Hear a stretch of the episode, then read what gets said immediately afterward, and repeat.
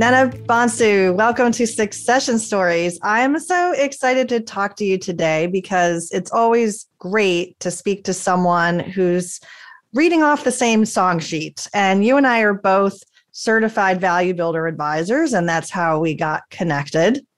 And I'm looking forward to our conversation about transferability and how we help business owners create a more transferable, valuable company. So, welcome. Thank you. Thanks for having me, Laurie. Why don't we start with you? Can you share a little bit about your background and how you got started as an advisor to business owners?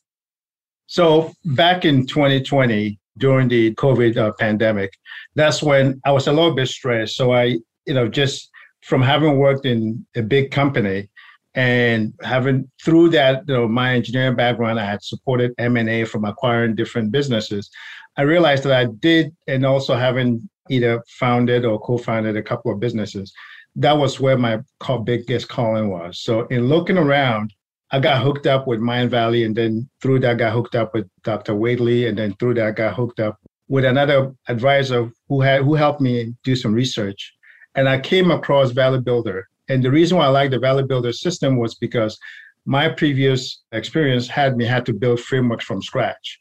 Whereas the Value Builder system actually had a system that was able to help an advisor build a marketing and sales system. So that to me was the was the big multiplier. Not to mention that it was proven thousands of businesses had used the system to actually develop value. So in talking to them and in talking to other advisors who had been through the system and in applying my previous business using the, the system and the methodology to my previous business, it just seemed to work. So that is what attracted me. I decided to give it a trial run, and I went ahead and got certified. And that's you know that's been my journey. I did a couple of pilots with a couple of people. They liked it. They did well, and so I decided to um, you know keep it going. Great. That's awesome. So you had a career transition of your own. So the topic of transitions is probably close to your heart. And that's something we talk about a lot on my show. And when I was a guest on on your show, which I appreciated, and we should let everybody know that you have a podcast called Build Value by Choice. And what we do together, I think, is have a great conversation now about what is this topic about value building? What does this mean to a business owner? And let's break it down a little bit so folks can understand some of the language we're using here. So, Value Builder is a platform, it's a software platform, and we use it as advisors with wonderful learning modules. But of course, we're bringing something to the table too, which is our experience. And with all of your engineering experiences and technical companies and your strategic planning background, I'm sure that you know, again, you bring a lot of things to the table with your clients. So let's talk a bit about value drivers. There are roughly eight of them if we boil them down. Which value drivers do you focus on first with your clients? I tend to focus on the growth potential. And that's because it's tied into what is called the scalability finder, even though it's not one of the value drivers. To me, that is the fundamental. And a good to great book, you know, has had a huge influence on my on my strategic you know, planning thinking as far as business. And it talks about the hedgehog concept. So as I look at the scalability, what is that? Finder, what hedgehog, is hedgehog? A hedgehog is, as, as, as you know, is a, a little this little animal that you know anytime uh, a predator comes after it, it can roll itself into a ball with spikes to fend people off. So it's just about identifying three key intersecting things that makes you unique, you're passionate about, and drives your economic or your resource engine. And once you figure that out, then you can start growing on it and start differentiating yourself and then applying technology to accelerate that for long term, you know, you know, building to last and being able to transfer it for building a legacy and longevity. So that to me is the core start, the foundation. If you don't have the right foundation, you hang in the leaves off of the wrong trunk. So let's go a step deeper. We're talking about driving growth. Why is that so important? Why is that the first answer you gave me? Why growth potential? Well, because a couple of things. Number one is at some point, the one thing that is for certain is that everybody's going to exit or leave this planet at some point or retire at some point. But if we look at that as a certain uh, point, right, let's just draw that line as your finishing line, right? Whether it's voluntary or involuntary, somebody's going to have to take it over. right? And so the question is the value is that's the starting point for that person. So how much growth, right? How much run runway do they have after they take over from your finish line? Right. And so that is that is key as far as the growth potential for your business because it's not about your past performance, it's about the future potential for your uh, financial performance. And that's why that is that is you know, so important. I think it's also probably worth noting size matters for companies. And companies of a certain size, we, we do talk about the size discount. Oftentimes people say, oh, well, what's the revenue threshold? It's probably around 5 million, 10 million, you know, certainly a million and under, where you have more Main Street businesses are viewed as more risky because it tends to be so centered around the owner and a company that is larger in revenue, that's more well established, that has the financials behind them to show, as you said, it's about the future potential, but it is also isn't it, about what financials are in place today? Because if there's going to be a transfer of ownership, the new owners want to know that there's going to be a predictable flow of future, you know, if the future cash flows need to be there. And if it's all about the business owner and the business is so tied to that owner, the success is so tied, then it could hamper that growth potential, right? It won't be as transferable. So I, I agree with you that growth potential is a great place to start. I do also want to acknowledge that the financial side plays into it as importantly because of the reasons I just said. What do you what do you think about that? No, I mean they're kind of interrelated, and I think I think that is absolutely spot on. And maybe that's probably because I just kind of assumed it's kind of embedded, it's kind of woven in there somehow, because the growth potential has to do with the growth in profits. So you know, if you had the last three years, if you were able to grow profits, you know, ten to twenty percent a year, if you're not going to grow that same amount, you know, the next you know couple of years, then your valuation is going to come down. So the growth, you know, is the growth in size, the growth in the revenue, the growth in your profits, right? And of course, the reduction in the risk. So that's that's what makes it. So they are definitely interrelated. The financial performance and the growth potential are absolutely two key drivers to to look at. Who is your most important customer? The person who buys your business. Stony Hill Advisors works with owners to maximize the value when you're ready to sell. Get started today with a business valuation by visiting stonyhilladvisors.com slash podcast. You mentioned the scalability finder. You're hmm. referring to one of the modules in the platform, which right. is a, a fantastic module. I use it also in workshops that I do just to give people a sense of what does it mean to create a scalable business? As you were saying earlier with this hedgehog concept, where if we can discover what is a niche, you know, what is that market niche? What differentiates the business? What should they be scaling on? And then how to do it. Maybe you could explain the scalability finder exercise just at a high level so we get a sense of, of what it is from a nuts and bolts standpoint we're talking about.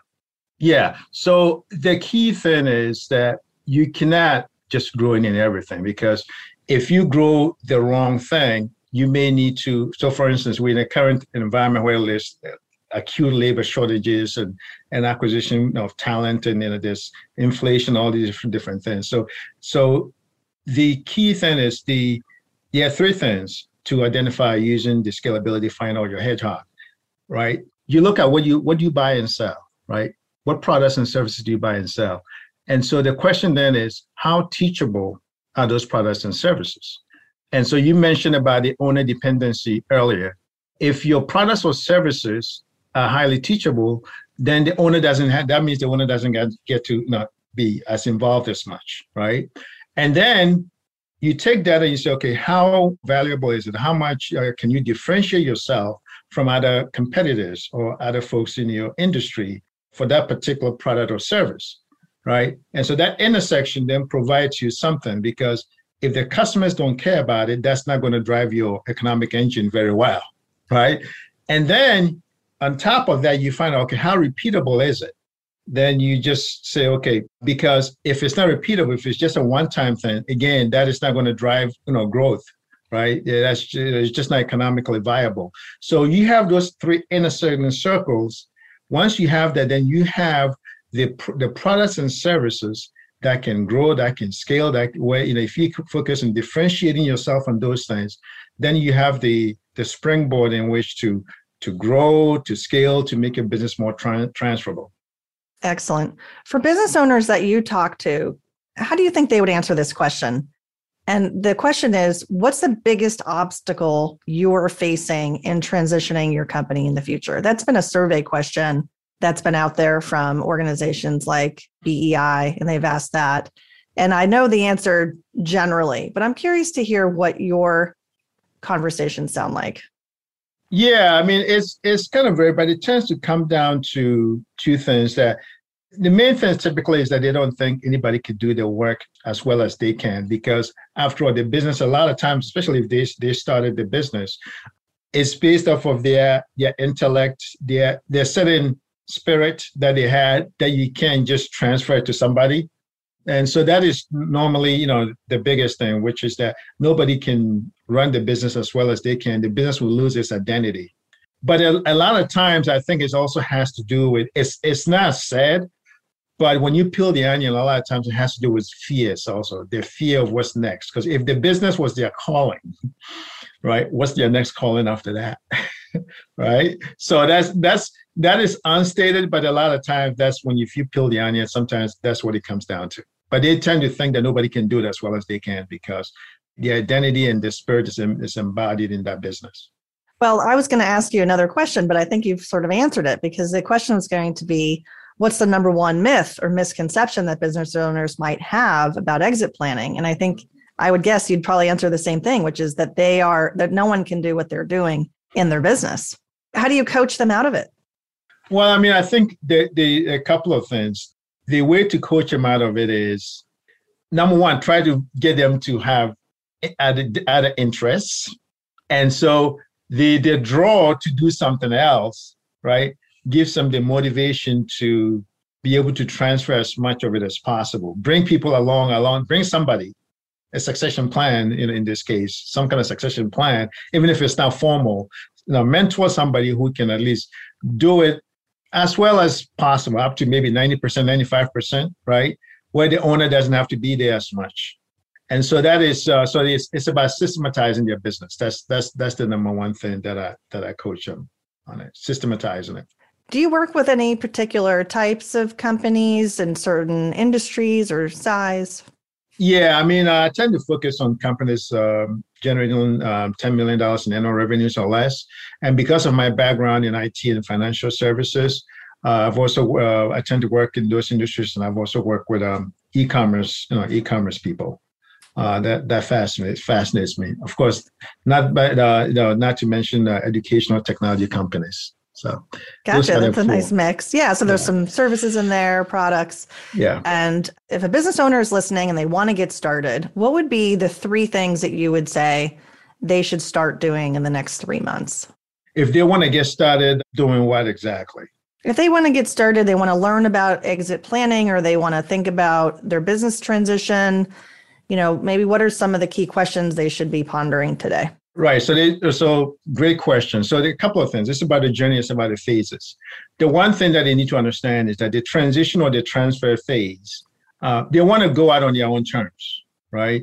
It can't just be okay. Yes, you know, the the the exit plan, you know, the transition plan. Because the, the the other myth is a lot of times the exit plan, the term exit or the word exit sometimes connotes that like death or, or something, right? So so it's exit planning is not about your life after death, right? It's actually about your life on earth right now. And so you have to think about number one, the first thing you need to think about is what options, how would you like begin with the end in mind, right? Like Stephen Covey says, um, what options and understand what options you have because a lot of time business owners they just only think of one or two options right so they need to educate themselves by identifying somebody an advisor somebody who can help them understand what options are on the table for them and then once they identify those options, they can pick, you know, in ranking order which which ones appeal to them. And then once they do that, then they can then um, work with a an advisor, right? It could be the same. It could be a, a wealth management advisor. They could have a team. Uh, he could have a team, or he or she could have a team, and identify how much money if they were to either retire or go do something else, right, is going to be enough to fund their lifestyle, right? Once they have that number, then they can then they need to then identify what are then. So that's the second. The third thing is how much is their business worth? Is their business the worth of their business enough to cover their financial uh, requirement to fund their lifestyle? Uh, and then if there's a gap, that's when they need to then. The fourth one would be uh, how did they build up that business value? And that's when they talk to somebody like you or me. Um, if or it could be the same person helping them with the exit planning as well. Excellent, excellent. Couple of fun questions for you because I know you live in Maryland, but I'm guessing you're not originally from Maryland. Where are you yeah. from originally? So, um, my background. So, originally born in New York, but raised in Ghana, where my grandparents are from. So, I've kind of lived all over the place. So, I'm, I'm kind of like a military child. Um, so, so yeah, New York City by birth. You know, raised in Ghana. I lived in a couple of different states, uh, but lived in Maryland. Um, um, like continuously since 97. So that would excellent. be about 25 years now. Excellent. Excellent. Yeah. And when you're not working, what right. keeps you busy? Interesting. So, a couple of things. I like watching sports. I, am into soccer. I, I, watch all kinds of sports. I used to watch all kinds of sports, but what keeps me busy is um, sports, I like walking, you know, walking around the neighborhood. Um, you know, that that interests me quite a bit, and spending time with family. So, um, yeah. Some of the simpler things in life. I love it. Very simple. Yeah. Okay. Well, last question for you, or rounding out two questions. One is if you have a favorite quote that inspires you, you'd like to share. Well, I mean, Benjamin Franklin said, "Don't put off till tomorrow what you do today." You do not, as a business owner, want to put off this idea of uh, transition planning because that is part of the business uh, planning process. And so the sooner you can talk to an advisor about it, uh, the better off that you'll be. You don't want to have any regrets, uh, you know, sometime down the line. So that would be that would be my favorite quote.